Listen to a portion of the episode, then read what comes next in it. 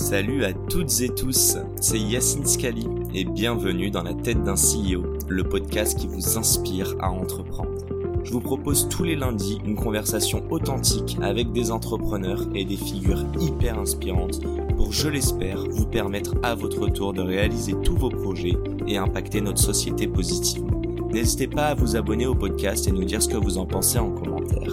Sans plus attendre, je vous souhaite un excellent épisode. Hello à tous, bienvenue dans ce nouvel épisode dans la tête d'un CEO. Euh, bon, je vais quand même faire le disclaimer. On vient de enregistrer 8 minutes. C'est un raté, my bad. Donc on repart du début et je repars avec ma super blague. Mais j'ai l'impression, en tout cas, je regarde une machine à laver. Donc j'ai l'impression d'être dans une buanderie, en très bonne compagnie, avec Guy. Salut à tous. Comment vas-tu, Guy? Bah ça va très bien, merci. Pourrais-tu m'expliquer euh, ou, ou rendre ma blague un peu plus drôle, s'il te plaît? Donc euh, moi je m'appelle euh, Guy, je suis l'un des fondateurs et CEO de Murphy. Donc on fait de la, réparation d'électroménager, lave-linge, sèche-linge, lave-vaisselle et, et là on est situé dans euh, une pièce qui nous sert à, à faire des vidéos pour nos réseaux sociaux et on est face à une machine à laver et un lave-vaisselle. En espérant que ça parte pas en marche euh, en plein podcast, mais je... Non, là, il me semblerait que ça devrait aller. ils sont ils sont pas branchés, c'est pour les c'est pour les effets de la vidéo. Tu, euh, avant de rentrer un petit peu plus déjà dans ta tête, euh, tu peux nous représenter un peu plus Murphy et peut-être nous dire euh, bah, depuis combien de temps vous existez et euh, ouais, quelle est votre value propre aujourd'hui. Murphy, c'est une entreprise de réparation d'électroménager qu'on a lancée il y a trois ans et demi. Euh, notre mission, c'est réduire les déchets électroménagers qu'on produit chaque année en créant de l'emploi local, qualifié et non délocalisable. Et notre ambition, c'est de le faire à grande échelle. Et pour nous, là-dedans, tous les mots sont, sont hyper importants. Euh, après, très concrètement, euh, quand on a une panne d'électroménager, ce qui justifie qu'on achète un produit neuf euh, plutôt qu'on le fasse réparer, c'est que euh, bah, c'est compliqué de trouver des réparateurs, euh, ça coûte euh, potentiellement cher, enfin on sait pas trop. Ouais. Et euh, donc nous on a un forfait d'intervention de 85 euros qui comprend tous les déplacements et la main d'œuvre. Donc si le technicien il vient trois fois, il reste deux heures, bah c'est euh, 85 euros. Le seul truc qui est pas compris, c'est le prix des pièces détachées si jamais elles sont nécessaires. J'allais te demander. Donc ouais. euh, quand il y a besoin d'une pièce, on te fait un devis. Il faut savoir qu'on répare un produit sur deux sans changer de pièce. Et vous arrivez à aller commander la pièce pour vos clients? Ouais, on a que 3% de nos interventions où les pièces détachées ne sont pas disponibles. Euh, après, euh, quand on fait un devis, si les pièces détachées coûtent trop cher, les délais sont trop longs ou n'importe quoi, alors dans ce cas, on, rembourse le forfait de 85 euros en bon d'achat pour que nos clients puissent acheter un produit reconditionné chez nous. Donc on a deux activités, on fait à la fois de la réparation à domicile et du reconditionnement de machines. On sait que euh, la réparation, bah, ça marche pas à tous les coups, des fois ça coûte trop cher, les pannes sont trop graves, n'importe quoi. Euh, et on essaie de proposer une alternative à nos clients à chaque fois. Fais-moi kiffer un peu et c'est le moment de vendre un peu Murphy, mais j'imagine, enfin, je sais pas si on parle de NPS ou de notes sur Trustpilot, mais en tout cas, quelle est la satisfaction de vos clients? Ouais, bah sur Trustpilot, on a une note de 4,7 et un NPS de 77, euh, ce qui est euh, dans notre service, euh, pour ceux qui s'y connaissent un petit peu, ça n'existe pas. Ouais. Euh, L'élément déclencheur d'une vente pour nous, c'est une galère, c'est un problème, et donc on gère des problèmes du matin jusqu'au soir. Et euh, quand ça se passe euh, vraiment bien, les clients sont extrêmement ravis et très très heureux. Dès qu'il y a le moindre petit problème, par contre, euh, leur niveau de satisfaction il chute, euh, il chute très très vite. On, on est d'accord, juste qu'un client, euh, pareil dans le monde du spectacle, on te dit que, euh, allez, un client non satisfait fera euh, dix fois plus de bruit qu'un client satisfait. Comment t'arrives dans une industrie qui en plus euh, est un peu vi- vieille, enfin je crois qu'on peut le dire, mais en tout cas c'est un peu galère de trouver justement des réparateurs. Comment t'arrives auprès des clients et faire en sorte qu'ils aillent mettre ces notes? Et après on repartira sur ton parcours, t'inquiète. Ce ce qui, ce qui est important, c'est que tous nos techniciens sont des salariés. Euh, donc euh, ils sont tous en CDI chez Murphy. On a une filiale qui est organisme de formation qui nous permet de former euh, nos techniciens en reconversion professionnelle. Donc c'est, euh, on travaille avec Pôle Emploi pour faire de la reconversion. Donc les gens qui, qui travaillent chez nous, ils sont euh, quand même, euh, en tout cas, euh, plutôt très heureux de, de, de travailler avec nous. Et, euh, et ça, ils vont le transmettre aux clients, cette passion, euh, cette, se dire bon bah, je je suis convaincu que le futur de la consommation d'électroménager, ça passe par de la réparation. Et, euh, et cette, cette espèce d'énergie positive, ils vont la transmettre et c'est ce qui fait que nos clients sont, sont très heureux et qu'ils ont envie de le partager à d'autres. Donc c'est vraiment focus service en fait. Ouais, ouais, on est une Plus que être drivé par le prix ou autre quoi. C'est Alors, le, le prix, c'est l'élément déclencheur de la vente. C'est-à-dire que quelqu'un qui ne nous connaît pas, qui arrive sur notre site euh, pour qu'il consomme du service Murphy, bah, il faut qu'il... Enfin, le prix, c'est un, un critère très important pour lui. Euh, par contre, euh, ou lui ou elle d'ailleurs. Et, euh, et ensuite, euh, dans son... Euh, dans sa satisfaction, le bouche à oreille qui va générer, sa, sa proportion à un repeat, là, c'est vraiment le service qui fait, qui fait la qualité. Et, et juste qu'on se rende compte, 85 euros pour une réparation lambda. Euh, donc je dis lambda en fait, j'y connais tellement rien, mais on va dire la réparation la plus basique que vous avez en termes de use case. Euh, moi demain, je passe pas par Murphy, mais par, euh, je sais même pas quels sont les canaux existants. Combien tu penses que je pourrais m'en tirer au mieux ou au pire? Aujourd'hui, le, le, marché il est divisé en deux parties. Il y a euh, des indépendants, des petites sociétés de réparation. Donc, euh, en moyenne, il faut savoir qu'en France, on a moins de deux salariés par euh, entreprise de réparation. Euh, et donc quoi, ils sont payés à la presta Ouais, c'est des indépendants qui vont se payer à la presta. Alors il y a, y a tout, toutes les typologies euh, de, d'offres là-dedans. Ce qui est assez dur, c'est que depuis euh, les années 2000, le prix moyen de l'électroménager, il a diminué de 20% en moyenne. Euh, sachant que si on prend comme salaire de référence le SMIC, alors les techniciens sont pas au SMIC, mais euh, le SMIC il a pris plus 40%. Donc euh, quand on prend la, la valeur économique créée par un technicien et qu'on la compare à la valeur des produits neufs qui répare, étant donné que la valeur des produits neufs a diminué de 20% et que son salaire a augmenté de 40, bah, pour créer la même, ouais, pour créer la même valeur économique, il faut qu'un indépendant il répare 70% d'appareils en plus, ce qui est juste impossible. Okay.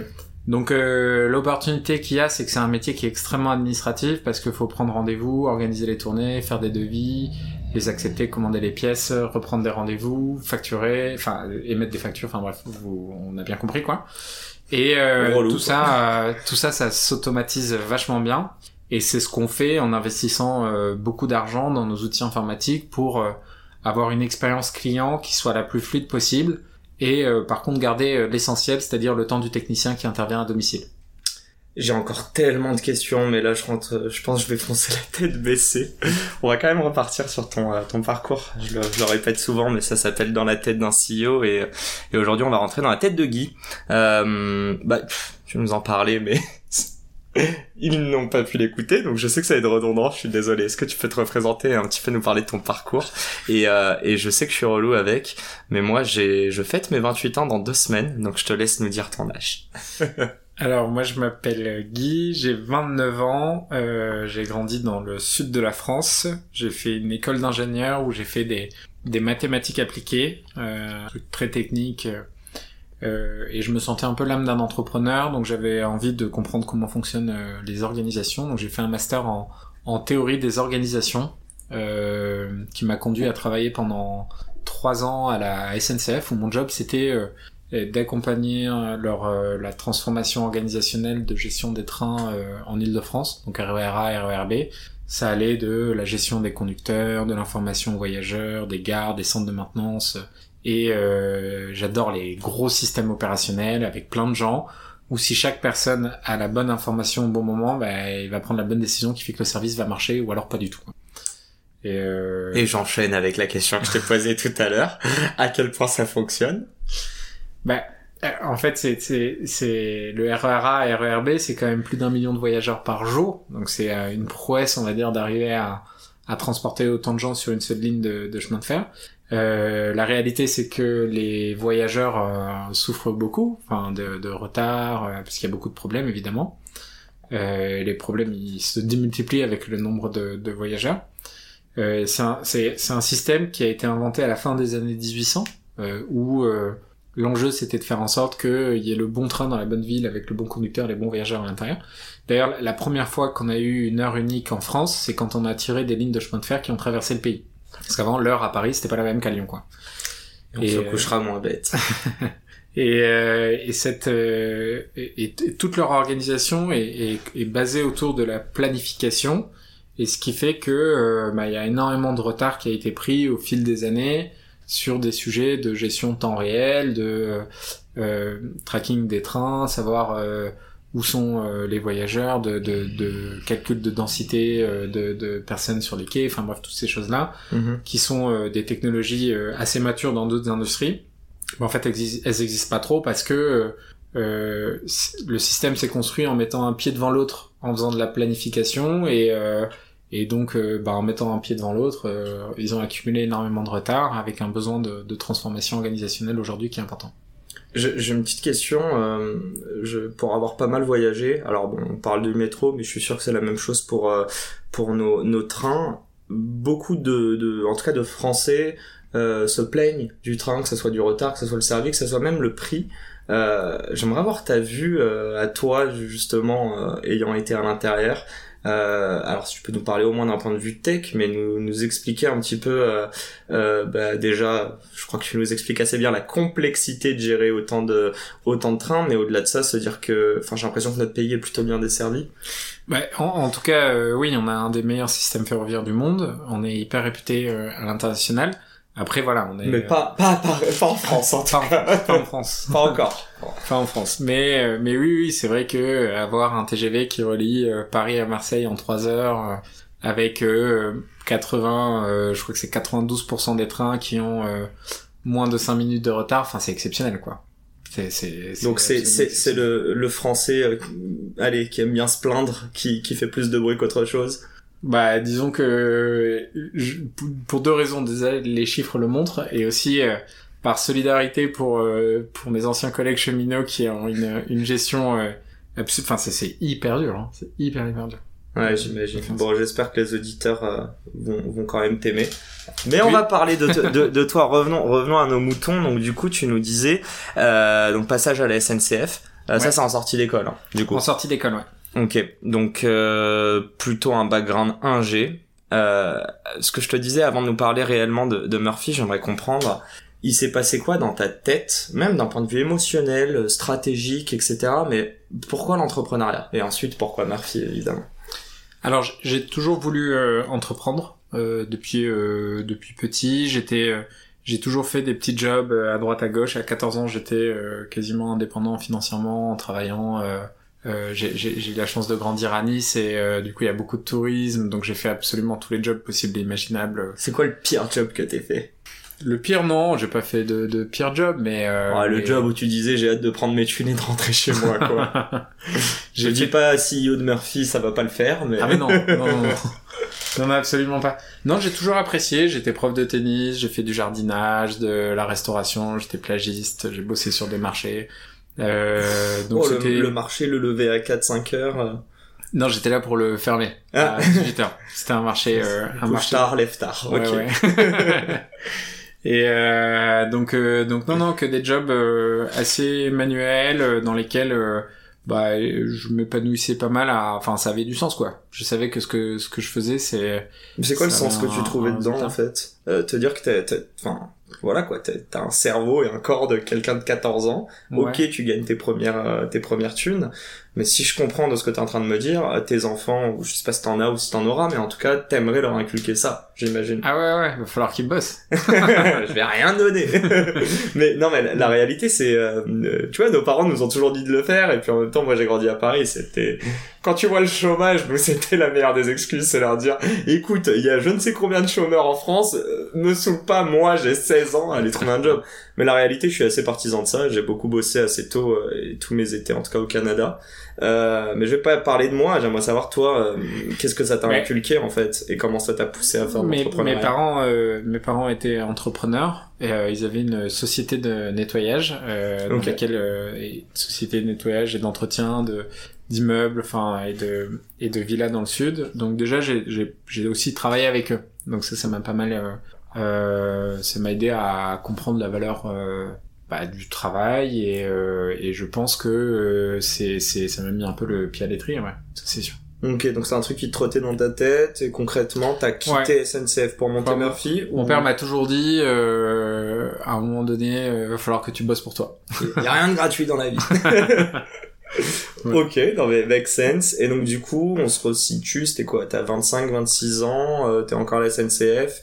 Il se 25 ans. Euh, je, du coup, j'ai travaillé pendant un an en parallèle sur euh, euh l'ancêtre de Murphy et euh, et, euh, et en parallèle de mon job à la SNCF. Et au départ, on voulait faire une une plateforme de gestion de pièces détachées pour fabricants et distributeurs. En fait, on avait des des problèmes euh, sur des machines industrielles euh, à la SNCF, euh, sur des, vieilles machines où il y avait des, des boulons qui avaient une forme un peu spéciale et le sous-traitant du sous-traitant avait fermé, donc impossible de mettre la main sur les pièces détachées. Donc c'est comme ça un peu qu'on a commencé à s'intéresser au sujet de la réparation des pièces, comment est-ce qu'on fait pour que bah, on répare plus d'appareils.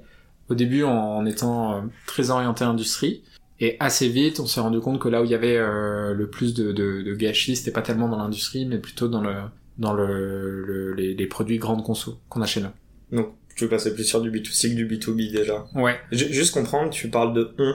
Tu utilises on depuis allez 30 secondes. C'est qui on à ce moment-là en tout cas Alors, même si on, pas à ce moment-là, c'est euh, on est on était on était cinq, euh, enfin on, on est toujours cinq d'ailleurs. Cinq euh, cofondateurs à avoir créé la boîte. On avait tous fait euh, différentes grandes écoles d'ingé ou de commerce et on avait envie de lancer une boîte qui avait du sens pour nous d'un point de vue social et environnemental. Donc juste, hein, t'as passé donc c'est quoi environ un an et demi à la SNCF sans compter cette dernière année. Et là, c'est quoi C'est des potes à la base euh, ou? Ouais, c'est des potes euh, tous les cinq. On se connaît soit de euh, soit du lycée, soit d'école ou. ok. Euh, et donc, euh, donc on était tous copains. Euh, notre plus gros défaut, c'est qu'on est cinq mecs de 29, 31 ans. Alors on va en parler, on va en parler. Mais déjà, en fait, moi, moi j'essaie vraiment de comprendre. Je suis sûr qu'il y en a plein qui ont ces, ces conversations-là autour d'une bière, typiquement. Peut-être pas un lundi soir, mais bon. Et, et qui se disent, mais mec, viens en créer une boîte. déjà, comment tu passes de cette conversation de bourré à le lendemain en gueule de bord disant, mais en fait, carrément, quoi. En fait, ouais, comment ça évolue ça jusqu'à ce que ce soit une, une petite graine qui gère, mais que euh, tu commences réellement à faire tes recherches Est-ce que c'est toi qui as insufflé, insufflé pardon, la, la, première idée parce que tu voyais ce problème à la SNCF Et comment vous avez fait ce virement en B2C par exemple? Plein de questions. ouais. vous avez environ 3 minutes 30. Je, pense que le, le, le truc important, c'est d'abord que on essayait de résoudre un vrai problème. C'était celui de la réparation on avait ce truc à l'intérieur de nous qui nous disait mais c'est trop bizarre de considérer que c'est plus intéressant d'aller euh, extraire de la matière en Afrique, de la déplacer en Asie où elle va être transformée, euh, assemblée en Turquie, transportée par porte-conteneur où euh, il y a deux gars qui viennent te livrer un lave-linge. Et ça, ce serait plus intéressant que de faire appel à un réparateur qui habite à 10 minutes de chez nous. Ça, déjà, on le comprenait pas. La logique. la, la, logique de, de, de ce problème-là, quoi. C'est les coûts, j'imagine, ou même pas? Pas forcément. Bah, au fur et à mesure, en creusant, ce qu'on a compris, c'est que les acteurs qui dominent cet écosystème, ce sont les fabricants et les distributeurs que depuis euh, les années 70, ils ont investi euh, énormément d'argent dans les procédés euh, d'extraction de matière, de transformation, d'assemblage et de distribution, et rien du tout dans la réparation. Donc en fait, on a on a un conflit entre un modèle d'économie circulaire qu'on pense être vertueux, en tout cas local, localement, et, et un modèle très linéaire. J'extrais de la matière, je produis et je jette quoi. Et, et je, enfin, je mets la petite patate chaude. Il y a de l'obsolescence ou pas dedans? Alors, l'image euh, qu'on a euh, du fabricant euh, un peu qui se dit allez je vais introduire un, peu avare, qui se dit je vais introduire des pièces pour qu'elles tombent en panne ça nous on n'y croit pas Ok. on pense que alors déjà c'est un marché qui est extrêmement éclaté avec beaucoup de fabricants pour avoir une idée Enfin, les, les, les, plus gros fabricants font à peu près 10% de part de marché et les plus petits, des, des boîtes comme Brandt, qui sont assez connus de tout le monde, bah, c'est 2% de part de marché, en fait, c'est minuscule. Ok. Et, euh, et, euh, et, en fait, il y a, y a, énormément d'acteurs qui sont mis en hyper compétition par les distributeurs, euh, qui, euh, qui sont les acteurs qui captent le plus de valeur. Et, euh, et du coup, bah, comme ils sont mis en hyper compétition sur de la vente, ils vont jouer sur euh, bah, le prix, le prix, le prix, le prix, et forcément, ils vont faire de temps en temps des mauvais choix économiques pour le consommateur à la fin. Et donc il y a toute une tendance actuelle qui vise à faire en sorte que les consommateurs essaient d'acheter euh, plus intelligemment. Mm-hmm. Et ça c'est hyper important. Enfin bien consommer, c'est acheter des produits qui sont faits pour durer, les entretenir, les réparer quand ils tombent en panne. Et si jamais on en a plus besoin, euh, les reconditionner pour le, ou alors les revendre à quelqu'un d'autre, en tout cas les remettre en circulation et surtout ne pas les jeter. Et, euh, et donc, euh, donc finalement, euh, enfin voilà, nous on croit pas trop à l'obsolescence programmée. On pense plutôt que l'industrie du neuf est genre hyper performante quoi. Enfin, tu, tu, tu sors ta carte bleue pour 300 balles, t'as un produit qui t'est livré en 24 heures par deux livreurs. C'est hyper performant. Ouais, tu vois juste pas le la partie submergée de l'iceberg. Voilà. Donc là, on voit on commence à voir euh, les sujets de hausse des matières premières, de commerce international. On a fait, on a fait un atelier en interne il y a, il y a, il y a une semaine et on se, demande on se demandait comment, euh, comment, enfin, la question c'était comment créer un buzz. Et, euh, et, euh, et, mon groupe, on a essayé de se dire, bah, comment on fait pour, pour saboter l'industrie du neuf? Mais l'industrie du neuf, elle est en train de se saboter tout seul, en fait. Parce que des problèmes de commerce internationaux, d'augmentation du prix des matières premières. Et en fait, tout ça, euh, c'est toute cette complexité-là, en fait, on la voit, le, le consommateur la voit pas. Et, euh, et c'est le fruit de, de dizaines d'années, de, de, de milliards d'investissements.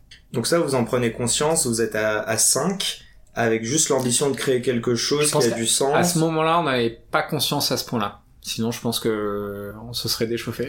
ouais, c'est souvent ça. Hein. Souvent, ils disent si j'avais su le, le, le, temps que ça m'a pris avant de monter mon produit, euh, enfin, je, je l'aurais pas fait. Mais bon, no regret, je crois ah pouvoir non, dire. Pas, absolument pas. Et, absolument et du coup, ouais, euh, juste pour en, en, en, revenir à ce moment-là, euh, ouais, c'est en fait qu'est-ce quelle a été la réflexion? Et euh, si je te simplifie un peu ça, quel a été l'élément déclencheur pour que chacun d'entre vous pose sa dème pour se dire on monte Murphy? Alors, le, le, du coup, le premier produit qu'on a essayé de sortir, c'était une solution SaaS de gestion du SAV pour fabricants et distributeurs. Euh, focus B2B là ou déjà B2C Enfin, c'était du B2B2C. Oui, mais sur des produits qui sont euh, de l'électroménager dans nos euh, dans nos maisons ou ouais, là, quand même là, sur là où la ça, SNCF ou là où autre ça a bien marché, c'est sur les produits grande conso. Donc, on a travaillé avec le groupe Boulanger, avec euh, d'autres. Ça s'appelait Murphy? Non, ça s'appelait pas Murphy, ça s'appelait Cobble. Cob- Cobble Comment t'écris Cobble. ça C-O-2-B-L-E. Ok. Je sais pas si notre site il est encore en ligne.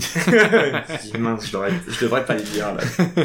Allez faire un tour et, et laissez vos commentaires. Mais euh, donc c'était euh, et, et en fait assez, assez, au bout d'un an de, de de développement, on s'est rendu compte en travaillant avec les acteurs de l'écosystème que euh, bah leur euh, leur stratégie c'était pas forcément de développer leur service après vente. Ils voyaient plutôt ça comme une source de coûts à réduire. Et euh, en fait, nous, on, se, on pensait qu'en travaillant avec eux, on allait euh, bah, accélérer la transition de l'économie circulaire. En fait, euh, pas du tout. Ok. Et c'est là qu'on a décidé de, de pivoter et de lancer ce qui est aujourd'hui Murphy, une entreprise de réparation indépendante. Ça veut dire quoi Murphy? Alors Murphy, ça vient de la loi de Murphy, la loi de l'emmerdement maximum, qui dit que bah, tous les problèmes qui doivent arriver vont finir par arriver. Euh, quelle que soit euh, la qualité de l'électroménager qu'on achète, il va forcément tomber en panne un jour. Mhm. Et euh, dans ce cas, bah, faut réagir calmement, le réparer et c'est reparti. Tu peux nous expliquer un peu, ça fait quoi, trois ans et quelques du coup que Murphy existe? Ça fait euh, trois ans et demi, on, on est bientôt sur nos quatre ans. On compte encore les demi à cet âge-là. Ouais, c'est ça. euh, ouais, vous avez fait quoi dans quatre ans? Ou presque en trois ans et demi? Voilà, là, on a fait des choses. Alors déjà, c'était euh, le euh, août euh, 2018. On lance euh, du coup notre euh, notre site internet de réparation. Au début, euh, nous on est plutôt une bande d'ingénieurs, donc on s'est dit il va falloir trouver des clients et trouver des réparateurs. Trouver des réparateurs, ça doit être facile puisque bah il- ça existe quoi. Mhm. Du coup, euh, on va faire les réparateurs nous et euh, on va faire le truc qui est le plus difficile pour nous, c'était euh, de l'acquisition quoi. Ok. On a toujours un peu cette, ce, ce truc de se dire euh, tout ce qui est facile, euh, on le on le remet à plus tard et ce qui est difficile, par contre, on se le cogne tout de suite. On avait grave tort à l'époque, on s'en rendait pas compte. Ok.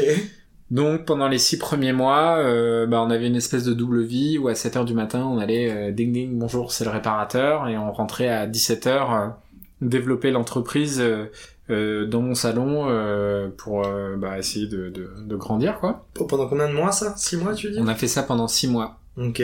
jusque euh, janvier euh, 2019 où là on a commencé vraiment à recruter euh, des techniciens. Ça nous a conduit à faire notre première levée de fonds à l'été euh, 2019. Alors attends, juste avant cette levée, mais t'as dit que ça avait été une erreur. Qu'est-ce que ça a engendré comme problème du coup, le fait d'aller chercher en premier euh, bah, des clients alors que vous n'aviez pas encore de réparateur? Ah non non, euh, l'erreur c'est pas d'avoir fait des réparations, au contraire, ça, ça nous a vachement permis de comprendre le quotidien d'un technicien et, euh, et comment optimiser son expérience de travail.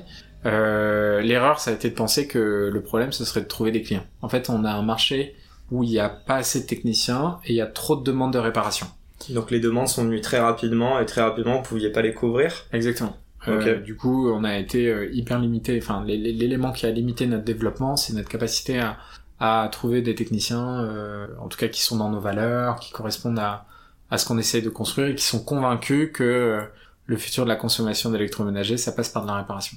Alors il y en a plein, hein, des techniciens comme ça, heureusement d'ailleurs, mais en tout cas très très peu qui acceptaient de venir travailler chez nous.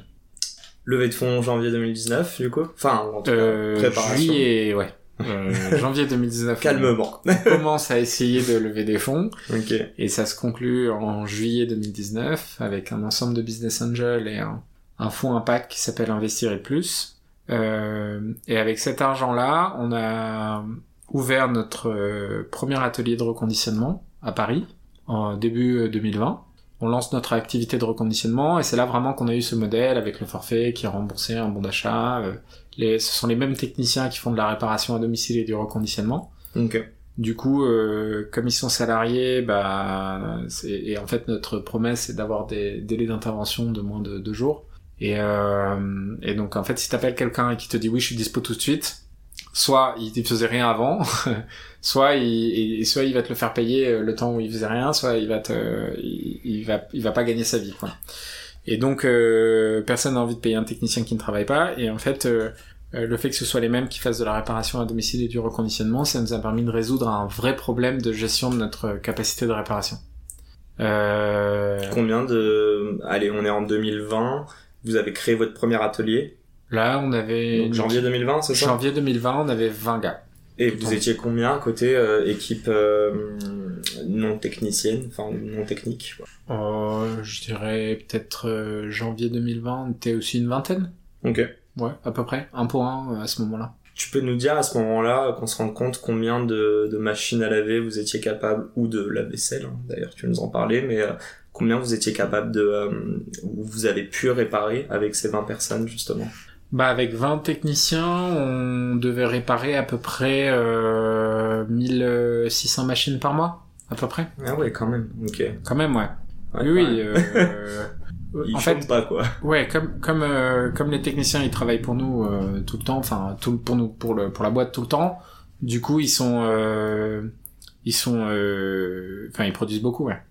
Et comment t'allais les chercher ces techniciens du coup? Tu les débauches tu... Ah ben justement, à la force du poignet, euh, à ce moment-là, on, on essaye de les débaucher de nos concurrents, de de convertir des indépendants en salariés. euh, enfin bref, on a on, on a pas mal galéré. Et là, mars 2020, premier confinement. À ce moment-là, euh, on savait pas ce que c'était le Covid. On se disait euh, si on le chope, on a 2% de chance de mourir. Et euh, pas de masque, pas de gel. Enfin bref, euh, interruption totale d'activité. On repart en mai. Sur le premier trimestre 2020, on avait fait euh, des pro des promesses d'embauche à une dizaine de techniciens qu'on a embauchés euh, pendant le confinement et, euh, et à la reprise, ce qui nous a permis de passer à une trentaine de techniciens à l'été 2020. Et là, euh, faut se dire que euh, fin août, euh, septembre 2020, début de la deuxième vague Covid, Mhm. les gens se disent oulala, en fait, c'est pas terminé. Il y avait pas le moindre technicien qui allait partir de euh, chez Darty pour venir chez Murphy, quoi. Je, je caricature, mais en fait, à ce moment-là, on était personne. euh, tous les tous les gens qui avaient un poste bien, euh, était hors de question Ils, qu'ils ils en sont parlent. salariés chez Darty par exemple? Ouais, bien sûr. Ok. Ouais, ouais. Euh, ils ont, ils sont salariés, ils forment des techniciens comme nous. Et, euh, et en fait, on se dit à ce moment-là, euh, impossible de, de recruter, et donc il faut qu'on lance notre euh, filiale, organisme de formation. Euh, donc on, là, on était en octobre 2020, et donc on a accueilli la première promotion en janvier 2021 Ok. En partenariat, tu disais avec euh, Pôle Emploi avec Pôle Emploi, ouais. Ok. Et depuis, on a formé à peu près euh, 70 techniciens, et là en ce moment, on, en- on recrute une promo par mois, ça fait à peu près une douzaine de, une douzaine de techniciens par mois. Donc 70, 30, 12, donc là vous êtes un peu plus de 100 techniciens déjà. Euh, ouais, exactement. Ok. Vous êtes combien en tout là, à date? Alors si on compte les techniciens qui sont en cours de formation, on est 230. En plus, on a, on a fait un gap de été 2020 à maintenant. Ouais, ouais, si tu veux nous expliquer. parce que là, c'est l'accélération au final. Qu'est-ce qui s'est passé? Là c'est l'accélération. Alors oui, effectivement, été 2020, juste avant qu'on se rende compte qu'on n'arrive plus à recruter de techniciens, on arrive à closer notre deuxième levée de fonds avec euh, Smart. avec avec Alter Equity et Utopia et on a la chance d'être tombé sur des investisseurs particulièrement euh, particulièrement euh, intelligent et, euh, et compréhensif. Et, donc en fait, on avait une stratégie de développement euh, très rapide. Et quand on s'est rendu compte que on n'arrivait plus à recruter euh, des techniciens, euh, en tout cas, enfin, on n'en trouvait pas, et qu'on a changé de stratégie pour les former, ils ont été, enfin voilà, on avait un problème, on, on, a, trouvé une solution. C'est c'est c'est pas indiscret. Qui est-ce qui a insufflé cette idée de de de, de créer vous-même cet organisme de formation? C'est aussi les personnes qui vous ont entouré, entouré, pardon. Alors on savait, on savait forcément qu'à un moment donné, il allait falloir le faire. C'est-à-dire plus vite que prévu. ouais, du coup. là on l'a fait plus vite que prévu. Euh, juste en, en gros, on avait recruté euh, cinq techniciens et euh, tous les sur les cinq euh, en trois semaines, euh, ça l'a pas fait. Soit de leur côté, soit d'une autre. Enfin bref, ça matchait pas. Ok. Et euh, et en fait, en un mois. Et en fait, c'est à ce moment-là où on s'est dit non mais À nous on est- de- Ouais, on est en train de forcer, euh, d'essayer de recruter euh, des techniciens à tout prix, mais en fait, euh, juste il y en a pas quoi. Et, Et- euh, Ce qui est incroyable, je me souviens plus, c'était l'intro de ce podcast juste avant. Mais en tout cas, tu disais que ce qui marche, euh, je sais plus si on a parlé du NPS au tout début de celui-ci. Bon, anyways, tu disais que j'avais un NPS, euh, dis-moi si je me trompe, sur Trustpilot, c'est 4.7 et le NPS était de 77%, si Ouais. je me souviens bien. c'est ça. Et euh, qu'en fait, tout ça était dû à une seule chose. Alors évidemment, la porte d'entrée, c'était euh, les prix attractifs, mais c'est le service derrière. Ah ouais, c'est le service, ouais. Et ton service, j'imagine que tu le crées via une, une culture d'entreprise, et ça, vous avez été capable de le faire, j'imagine, via l'organisme de formation, du coup. Ouais, ouais, carrément.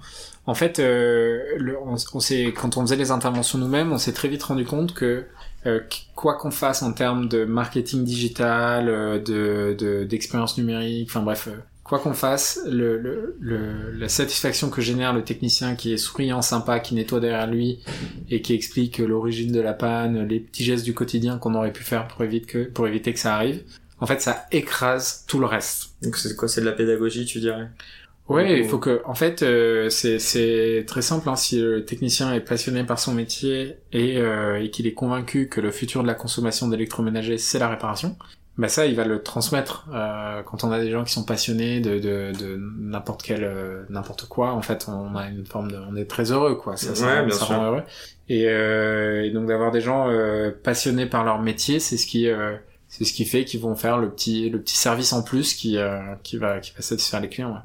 Donc c'est c'est 2020 ou 2021, je me souviens plus. Fin 2020, début 2021, levé à 8 millions, c'est Dès, ça euh, fin 2020 et euh, du coup début 2021 c'est là qu'on qu'on lance notre organisme de formation sauf que euh, pour former des techniciens il faut à peu près six mois Uhum. Ah, Attends, oui, je voulais juste savoir, juste avant de lancer cet organisme de formation, j'imagine que tout ça, vous l'auriez pas fait si vous aviez pas en fait une demande euh, accrue, quoi. Enfin, pendant De- le confinement, oui, de réparation de la part de vos clients. alors on a toujours eu trop de demandes euh, et pas assez de techniciens donc C'est- euh, Je trouve que c'est quand même des bons problèmes, mais bon. Enfin, ça reste mon avis, mais en gros, t'as des gens qui sont prêts à payer pour un service que tu leur proposes, et toi, tu dois être capable de délivrer, et à l'heure actuelle, tu as une main d'œuvre, enfin, une pénurie de main Mais d'œuvre. le, le vrai problème, c'est délivrer, quoi. Parce que, en, en gros, euh, pourquoi est-ce que, euh, est-ce que les gens préféraient acheter un produit euh, euh, qui coûte euh, 5 ou 6 fois plus cher que notre forfait de réparation, plutôt que de réparer, il y a, y a juste euh, aucune... euh,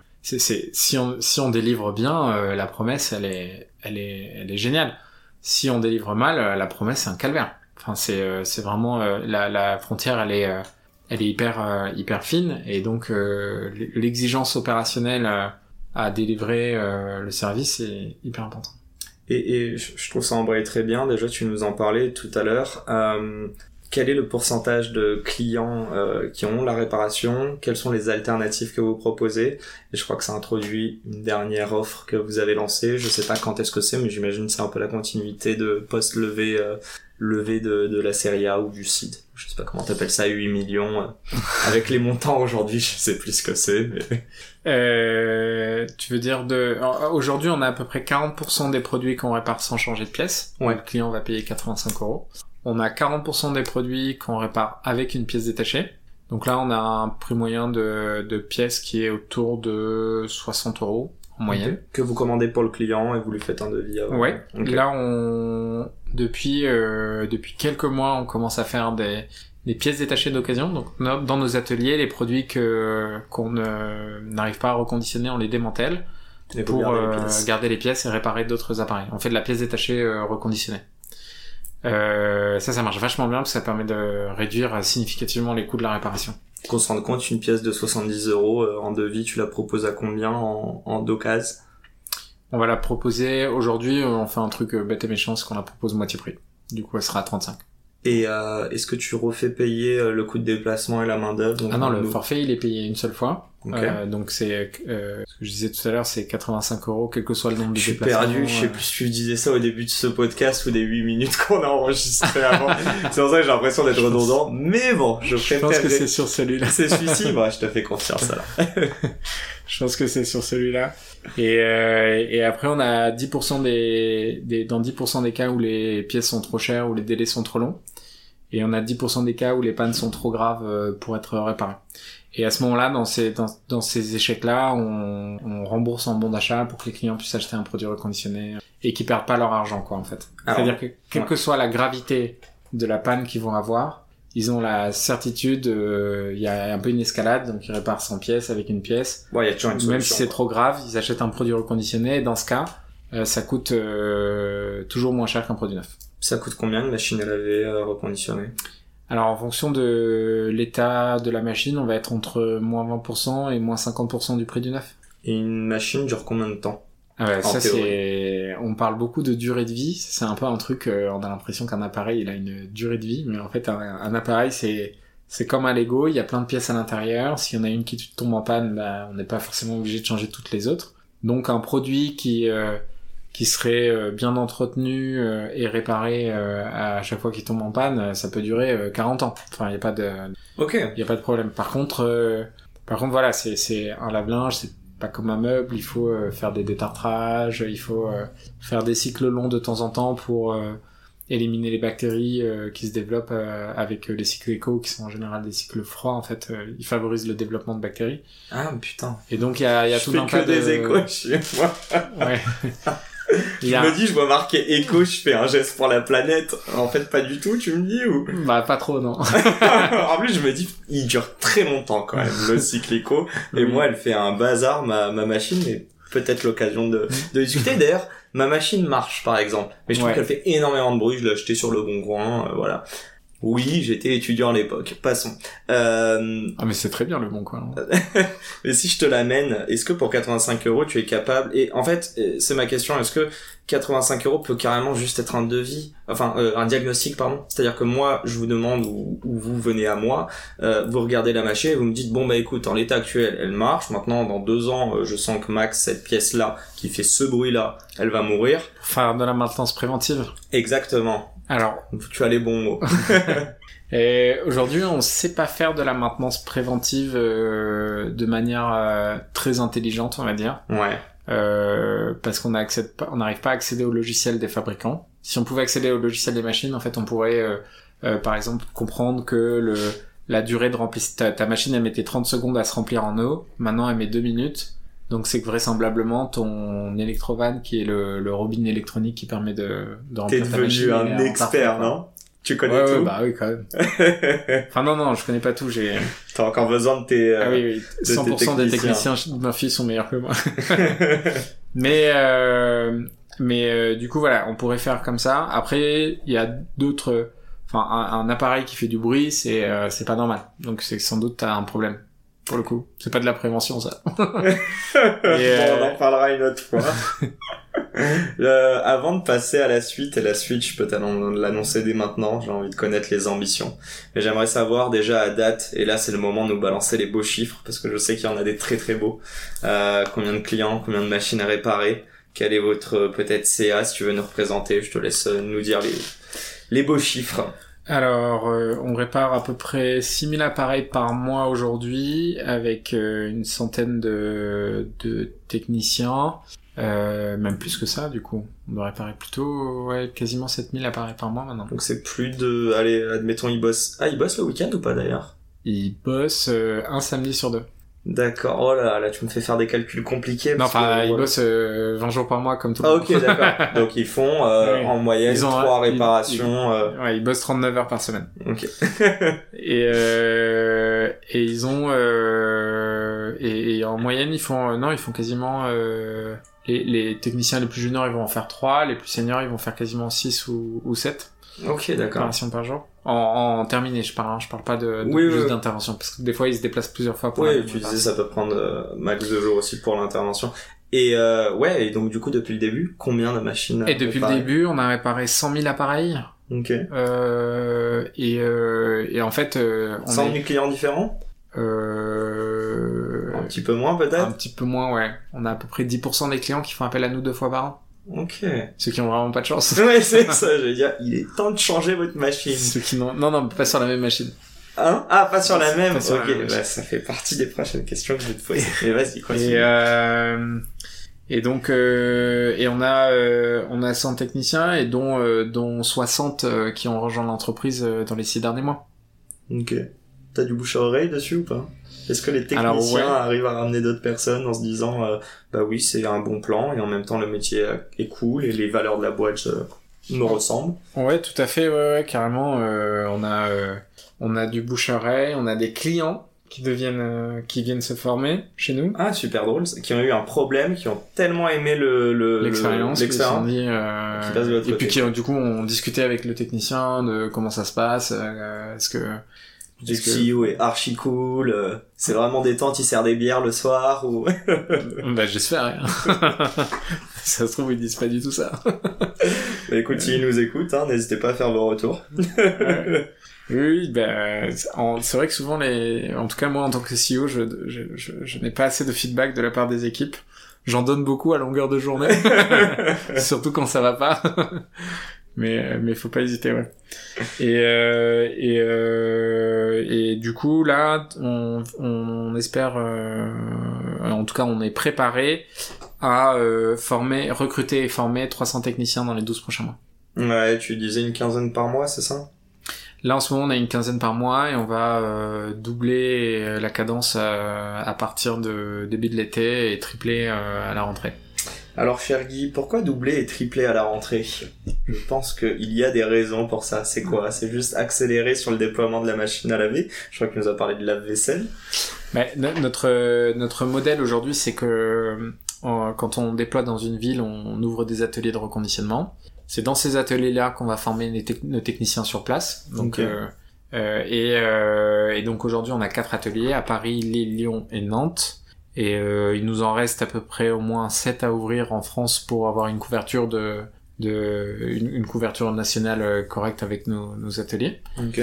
Et, euh, et donc là, on est en train de préparer une, une nouvelle levée de fonds qui va nous permettre de financer ce, ce développement. C'est quoi les produits que vous voyez, que tu te vois réparer dans, dans 24 mois Murphy peut réparer quoi? Alors aujourd'hui, on fait euh, tout l'univers du gros électroménager, donc c'est le lavage, lave-linge, sèche-linge, lave-vaisselle, cuisson, donc euh, four, plaque de cuisson, hotte, euh, micro-ondes. Vous le faites déjà tout ça? Ouais, tout ça on fait, et on fait le froid avec euh, frigo, congélateur. C'est dingue. parce que Pour moi, Murphy était vraiment axé sur. euh, le lave-linge. Exactement. En fait, c'est la porte d'entrée, mais Ouais. euh, On fait tout, tout c'est les mêmes techniciens qui savent faire globalement tout le gros électroménager. Alors, juste une- deux questions d'ailleurs. La première, c'est pourquoi le lave-linge en premier? Est-ce que c'est l'appareil qui tombe le plus souvent en panne? Versus, on parle de frigo, etc., qui sont quand même des, enfin, l'électroménager que tout le monde doit plus ou moins avoir chez soi. Et la deuxième question, euh, tu parlais de, de, est-ce que les, euh, en gros, je voulais savoir, est-ce que les, les fabricants mettent, ouais, ils doivent mettre leur PDF de, de, de tous leurs appareils en ligne, j'imagine. Et c'est comme ça que vos, euh, que vos, vos techniciens se forment, non? Alors, euh, c'est c'est c'est plusieurs choses. Le, le lave-linge, c'est ce que les gens retiennent. Je sais pas trop pourquoi, mais c'est un peu un symbole de. Ouais, je crois que c'est la photo où vous êtes, panne, euh. vous êtes cinq sur Ah des oui, lave-linges. c'est possible. Euh, c'est plus dur de monter sur des frigos, ouais, c'est ça. tout simplement. Non, mais en vrai, c'est, vous avez tout lancé plus ou moins en même temps. Ouais, on a tout lancé à peu près en même temps. ouais. Et c'est, c'est quoi qui marche le mieux? Sur Effectivement, lequel vous on fait, le plus on fait à peu près euh, 30% de lave-linge, ce qui est disproportionné par rapport au nombre de lave-linge, mais 10% de frigo par exemple. Ah ouais, ok, d'accord. Et la raison, c'est que quand on a une panne de frigo, on a un sentiment d'urgence qui est très fort parce qu'on a des produits euh, Bien sûr. à l'intérieur. Et Et, du coup, euh, acheter. ouais, le, ré- le réflexe c'est vraiment acheter et livrer en 24 heures. Qui est paradoxal parce que je connais pas trop les prix, mais je pense qu'un frigo est quand même plus cher qu'un lave-linge, non? Oui. Voire Ouais. deux fois plus cher même. Ouais, Facile. Mais euh, mais ce sentiment d'urgence, euh, Donc c'est émotionnel. ce, ce, ce réflexe en fait. Donc faut qu'on bosse pour montrer que bah, la réparation ça peut être aussi efficace, que le technicien il peut venir en 24 heures, que si jamais euh, la réparation dure trop de temps, les délais sont trop longs, bah, on peut livrer un produit reconditionné euh, en 24 heures aussi. Donc au max ça prend 48 heures. En fait tout ça il y a beaucoup de travail. euh, Ouais, de pédagogie aussi. Ouais, et opérationnellement, il faut que ça soit, euh, enfin, qu'on soit de plus en plus bon pour euh, pouvoir tenir cette promesse euh, vraiment à tous les coups. quoi. Et, et tes techniciens, du coup, comment ils se forment et comment ils sont capables de connaître tous les rouages oui, alors, de chaque machine? Alors, on les forme. ils- eux, ils ont, Enfin oui, on les... ils se sont pas formés tout seuls. Non, non, non, bien sûr, mais bon. Euh, on étant des super formateurs euh, qu'on a chez nous, et euh, ce sont nos propres techniciens en fait qui forment les autres. Mais où est-ce qu'ils vont chercher cette donnée euh, sur chaque machine? J'imagine Bah, qu'il y a des machines un- particulières. Alors, les, les technologies qui sont utilisées sur les machines sont à peu près les mêmes euh, par toutes les marques. Donc, euh, du coup, on leur apprend. Enfin, la formation dure six mois quand même, donc c'est assez long. Et euh, c'est un métier assez compliqué. La différence entre un technicien et un bricoleur, c'est que le technicien il va mettre 15 minutes à réparer, le bricoleur il va mettre 4 heures. Ok. Et, euh, et donc, euh, bah, on leur apprend euh, les différentes technologies, les gestes métiers, comment être plus efficace et mieux organisé pour euh, pour réparer plus. Question à 1 million d'euros pour toi. Combien de fois as-tu utilisé Murphy depuis que t'as créé la boîte? Combien de fois un technicien est venu chez toi? Ou tes parents Allez, on peut englober Alors, la famille. ouais. Ah, là, Putain, heureusement, moi jamais. pourquoi Tes machines sont nickel Ou t'as tout acheté neuf Bah, l'année dernière non, non, non, mais euh, mais moi je répare tout seul. Euh, Ah oui, ok, Je ok. répare tout seul, donc euh, du coup j'ai pas de j'ai pas besoin. Combien de machines j'ai réparé chez mes potes? Ça c'est une autre Ah, question. ça- bah vas-y, dis-nous. Ouais, je pense beaucoup. Ah ouais Oui, ça se compte en centaines. Et Oui. ils payent leur bière ou leurs 85 euros? Ils payent leur bière, ils payent leur bière. Quand c'est moi le technicien. Ouais. Après, si jamais il a besoin d'un vrai technicien, euh, là, euh, là, il paye 85 euros. Euh, tu nous avais parlé d'international, enfin tu nous avais parlé trop pas. C'est toi et moi qui en avons parlé, donc je te mets sous le feu des radars. Mais ouais, euh, euh, est-ce que euh, il y a de l'internationalisation? Est-ce que c'est post ouverture de ces sept hautes villes françaises? Euh, On pense- On, on- bah là, le but pour nous, c'est d'ouvrir ces sept villes-là et ensuite de déployer, euh, de déployer à l'international. On a un modèle qui est, on, a fait un, petit benchmark euh, en Europe sur euh, les modes de consommation. Alors, euh, en fait, on retrouve exactement la même chose partout. Euh, les réparateurs sont tous des arnaqueurs. De toute façon, la réparation, ça marche jamais. Les fabricants, ils font tous de l'obsolescence programmée.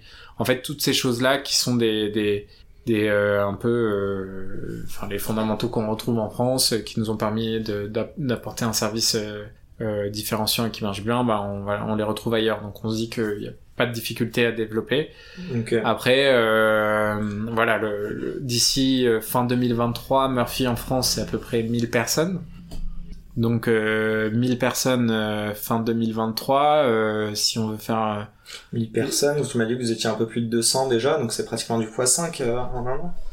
oh, tout à fait Gros, gros plan là. oui, Enfin, oui, un an et demi du coup. Mais ouais. Oui, oui, bah. Gros plan de recrutement, ok. Oui, sachant qu'on était euh, 60 il y a un an et demi. Donc euh, Donc, euh, on continue gros, la, la croissance. Voilà.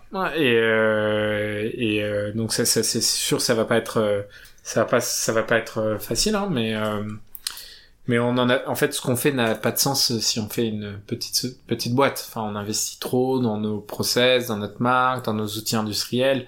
En fait, ça n'a de sens que si on fait quelque chose de très gros, quoi Bien pour sûr. concurrencer l'industrie du neuf et la massification des flux, des usines, des, des l'extraction de matière, en fait, de, de toutes ces choses-là, il faut, il faut apporter une solution qui soit aussi euh, industrielle et massive. Tu, tu serais content si demain euh, les, euh, je sais même pas si on appelle ça des compétiteurs, du moins des compétiteurs indirects, mais tous ces manufactureurs, même s'ils détiennent que 10%, euh, si demain ils proposaient un service de réparation comme Murphy le fait, alors ce serait potentiellement des clients en moins pour vous, mais Ah bah ce serait toi, génial. euh, Ce serait une petite victoire, enfin une grosse peut-être? Ah oui, oui, oui, on a déjà euh, quelques concurrents qui euh, qui ont repris notre for- enfin le, notre système avec notre forfait d'intervention remboursé en bon d'achat pour acheter du produit reconditionné. Et pour nous, ça c'est un, un signe de, de, enfin c'est hyper positif parce que on a besoin de standardiser euh, les offres et l'expérience. En fait, quand on achète un produit neuf, qu'on sort sa carte bleue pour acheter un truc sur internet, on sait exactement ce qui va se passer. Que si, si jamais on n'est pas livré, on va être remboursé. Le produit va être garanti deux ans, mais il va durer euh, à peu près pendant cinq ans. On sait qu'on aura quasiment pas de panne. En fait, toutes ces choses-là, euh, c'est des, c'est des habitudes qu'on connaît. Mhm. Et la réparation, euh, combien ça va coûter, combien de temps ça va prendre, que- qu'est-ce qui se passe si euh, les le pièces flow, quoi. coûtent trop cher, comment est-ce qu'on fait pour être sûr que le technicien euh, il est bien? Et en fait, toutes ces toutes ces questions-là, c'est du stress et euh, et donc plus il y a d'acteurs euh, qui réparent, plus les standards de réparation deviennent euh, habituels, euh, plus le marché va se développer. Ça c'est certain.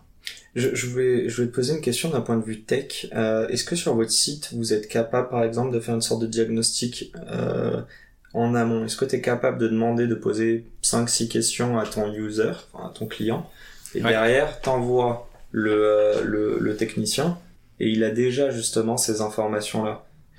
Alors on a on a plusieurs choses. On a un outil d'auto-diagnostic sur notre site qui permet aux gens de réparer tout seuls s'ils veulent. Ah, en plus, ok. Ouais. En fait, on, gratuit, j'imagine. on explique exa ouais, on explique exactement étape par étape ce que va faire le technicien quand il va venir. Donc bricolo versus technicien. Voilà. Bon, non, en fait, euh, le Si vous avez 4 heures à perdre, mais ok. Ouais, ouais, ouais. C'est toujours pour nous ça nous permet un peu de sortir de ce métier de la réparation qui est un peu boîte noire où on comprend pas ce que va faire le technicien en quelque chose de beaucoup plus clair où on explique étape par étape de manière hyper transparente ce qu'il va faire en disant voilà si vous avez envie de le faire tout seul vous pouvez et euh, l'avantage c'est que ça permet de d'expliquer euh, ce qui va se passer aussi de dédramatiser de Mhm. se rendre compte que bah, c'est pas non plus si compliqué que ça mais en même temps euh, je sais Ça pas si j'ai envie de le faire voilà. Ok. Et euh, donc on a ça. Après, euh, effectivement, les clients, quand ils prennent rendez-vous, ils, ils remplissent des informations. Et, et à partir du moment où ils créent un dossier chez nous, là, notre objectif, ça va être au fur et à mesure de rajouter de l'information dans ce dossier. Donc, ils prennent rendez-vous. Là, le- les clients reçoivent un mail pour leur demander de rajouter des infos s'ils veulent ou ils peuvent. S'ils sont pas, par exemple, devant la machine ou n'importe quoi. Mhm. Euh, ensuite, il y a euh, le manager des techniciens, donc le chef d'équipe, qui, euh, quand il prépare les tournées de ses techs, il peut décider d'appeler le client pour euh, rajouter des informations. Mais justement, comment il envoie un technicien dans un endroit versus un autre? Ah, tout ça, c'est automatisé. Donc, euh, Mais c'est en fonction d'une expertise du technicien sur le frigo versus la machine, ou comme tu disais, c'est assez global et tout le monde a la même connaissance. tout le monde sait, tout le monde sait faire tous les métiers, tous les, tous les appareils. Par contre, euh, le but, c'est que on fasse en sorte que les techniciens, quand ils se déplacent de proche en proche, Bien sûr. ils aient le moins de, de distance possible. Donc ça, c'est de la, c'est un métier de logistique, quoi. au final. Ouais, ouais, complètement. Ok.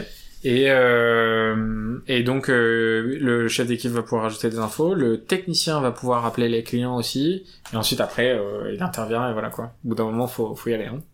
Je vois le temps qui file, mais j'ai quand même une dernière question dont on n'a pas trop parlé. Euh, je t'en ai parlé en amont. Vous êtes euh, cinq cofondateurs. Puis je crois même savoir que Comex, euh, vous êtes 15 de plus, je crois. Ouais. Comment vous gérez ça, quoi? Ouais. Est-ce qu'il y a, est-ce que tu vois les même, limites euh, Dis-moi. moi, J'adore dire on est 15 business angels, 3 fonds d'investissement, 5 fondateurs, 15 euh, membres du COMEX et 230 salariés. Et euh, il y a un seul truc qui euh, nous unit complètement, c'est notre euh, mission. C'est, euh, j'en parlais tout à l'heure, mais c'est réduire les déchets électroménagers qu'on produit chaque année en créant de l'emploi local qualifié non délocalisable. Et notre ambition, c'est de le faire à grande échelle. Et pour nous, là-dedans, tous les mots sont hyper importants. Euh, et euh, le fait d'avoir d'embarquer dans cette aventure uniquement des gens qui sont parfaitement alignés avec euh, cette mission-là, ça nous donne un, un, un angle de, de lecture de toutes nos décisions stratégiques qui est, euh, qui est assez évident.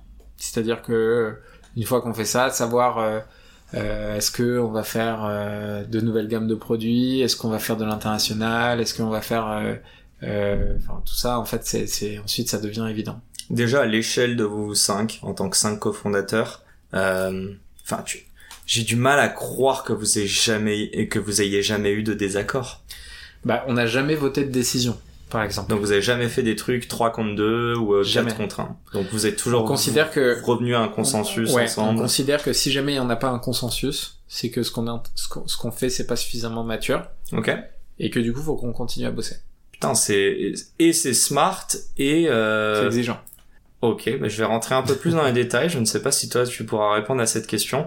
Est-ce que vous cinq euh, détenez le même, le même nombre de parts de la société?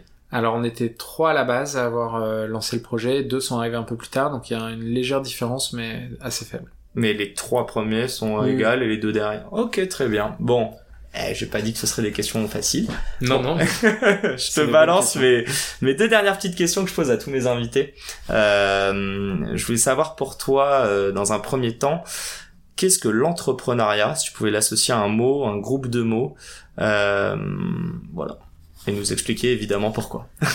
Alors, euh, tu m'avais demandé en avance, du coup j'ai préparé ça. Je pense que pour moi l'entrepreneuriat... Surtout la deuxième qui a demande du fil à retordre, mais vas-y. Pour moi l'entrepreneuriat c'est euh, l'engagement, euh, des galères okay. et de la fierté. Je t'ai dit un mot, t'en choisis trois toi. Ouais, je trouvais ça pas mal. tu m'as dit un groupe de mots. Ouais, mais... Engagement, galère et fierté. Allez, ça... Ah, c'est, c'est CEO, quoi. Il se croit tout permis à chaque fois, quoi. Bah ouais, c'est vrai. bon, explique-nous un petit peu pourquoi. Bah, en fait, euh, pour euh, entreprendre, il faut être très engagé dans ce qu'on fait. Euh, ouais. Parce que sinon, euh, bah, ça, ça, ça, ça fonctionne pas. Si on est à moitié dans le projet... En fait, déjà, si on est très engagé, il y a une petite chance que ça marche seulement. si on est pas très engagé, il y a 100% de chance que ça marchera pas, quoi. Puis je pense que ça rejoint la fierté. Ça rejoint les galères. Et les ga... ouais, mais tout est lié en fait. Ouais, ouais, okay. Ça rejoint les galères euh, parce que euh, bah forcément, euh, surtout dans notre métier où l'élément déclencheur d'une vente c'est un problème, bah on gère des problèmes du matin jusqu'au soir. Et, et on a appris les emmerdes, on a appris à les, à les embrasser quoi, à être très heureux de les de les accueillir et ça c'est hyper important d'arriver à à avoir suffisamment de recul pour se dire euh, oh tiens un problème. Ah ouais c'est donc, je peux carrément te dire que tu es engagé et fier d'avoir des galères quoi. Ouais exactement. Tu es quelqu'un de très bizarre exactement. Et, et, fier parce que bah fier de tout ce que les équipes construisent tous les jours de tout ce qu'on mm -hmm. de tout ce qu'on fait et euh, et, euh, et voilà d'essayer en tout cas à notre échelle pour le moment et bientôt à grande échelle de changer le monde. J'ai une petite question là comme ça qui me vient. Euh, tu parles de fierté tu parles de galère est-ce qu'il y a une galère, un problème que vous avez face vraiment et vous vous êtes regardé en mode je vois vraiment pas comment on peut surmonter ça et là tu regardes dans le rétro et tu te dis euh, ouais on est fier. Bah le le le je pense que le la galère euh, le, plus beau truc qu'on ait fait enfin, qui a été la plus dure à surmonter ça a été le recrutement des techniciens ouais. Ok. Alors ça, vraiment... Euh... C'est le recrutement des techniciens ou la fierté vient aussi de, de, de, de l'organisme de formation que vous avez créé? Ah ben c'est notre capacité à transformer une galère en opportunité, euh, en élément hyper différenciant. Euh, C'est-à-dire que euh, faut imaginer qu'on close notre deuxième levée de fonds et là on réunit tous les investisseurs en leur disant en fait on va pas y arriver quoi on nous a vendu un plan où on va recruter euh, 10 techniciens par mois, là on en recrute 5, en fait les 5 ils ont droppé euh, au bout d'un mois, donc euh, ça a pas marché. Vous leur avez parlé en amenant cette solution ou d'abord en leur faisant part du problème ah, On leur a dit il faut euh, ouvrir une, une filiale qui est organisme de formation et puis ouais. ça va nous prendre 3 mois de commencer et ensuite ça va nous prendre 6 mois de former la première promo. Donc on va avoir là devant nous 9 mois de, de sans aucune croissance de chiffre d'affaires quoi, alors que vous venez d'investir. Et, euh, et ça a été neuf mois euh, long, long parce que mais fructueux. Euh, fructueux parce qu'aujourd'hui, bah forcément, on, on fait euh, là sur ces cinq derniers mois, on a réussi à doubler notre chiffre d'affaires euh, sur une base de 800 000, c'est quand même pas mal. Mm -hmm. Et euh, et par mois, hein, de, et, et, donc forcément, on a réussi à démontrer que des modèles économiques avec des people, c'est capable de scaler. Euh, maintenant, faut qu'on continue, mais euh, parce que tout le monde nous disait non mais vous savez ce que c'est que de recruter 100 personnes? Oui, bien sûr, on a une boîte de service de base qui est capable de scaler et, euh, ouais. et de quoi plusieurs use cases. Et justement, tu nous parlais de tes petits, enfin de tes petits, de tes grands board members. et tu vois, tu me vois venir avec la, la prochaine question, même si no offense à eux, et je suis sûr que tu es très bien entouré, euh, en, en témoigne le, le succès en tout cas actuel de Murphy mais je pense que tout entrepreneur manque d'expertise. Donc si tu avais la capacité aujourd'hui, sans concerter tes quatre cofondateurs, mais toi tout seul, euh, de choisir un board member, donc externe, hein, vivant, mort, fictif ou réel, euh, qui est-ce que ce serait et pourquoi? Alors j'ai eu la chance euh, ces quelques derniers mois de de, de croiser des euh, des sportifs de de haut niveau qui ont qui nous ont qui ont pas mal théorisé euh, en tout cas le, le euh, la raison qui fait qu'il y a des équipes de sport co qui ont pu performer pendant des longues périodes genre les les All Blacks au rugby ou les la France en handball et donc je pense que je serais hyper euh, en tout cas, je, je, suis très intrigué d'avoir. Enfin, je pense que si je choisirais, ce serait un, un, des un des coachs qui a contribué justement à créer ces cultures de performance qui ont duré dans le long terme, pas euh, juste euh, une victoire et une défaite comme on peut le voir parfois où on a des moments très up et ensuite derrière c'est down, mais comment est-ce qu'on peut construire quelque chose qui dans le temps va durer alors que euh, surtout sur du sport co en fait on change tous les joueurs de l'équipe? Ouais, bien sûr. Et en fait, il continue de performer. Donc il y a un truc derrière qui est euh, très lié à la à la culture, au collectif, au travail sur le collectif, qui est euh, qui est euh, très impressionnant. Donc je pense que j'essaierai de trouver quelqu'un. Mais écoute, si on traduit ça en anglais, qui nous écoute, non, en vrai, je connais pas les, le coach des All Blacks, mais en tout cas, je te, je te rejoins là-dessus.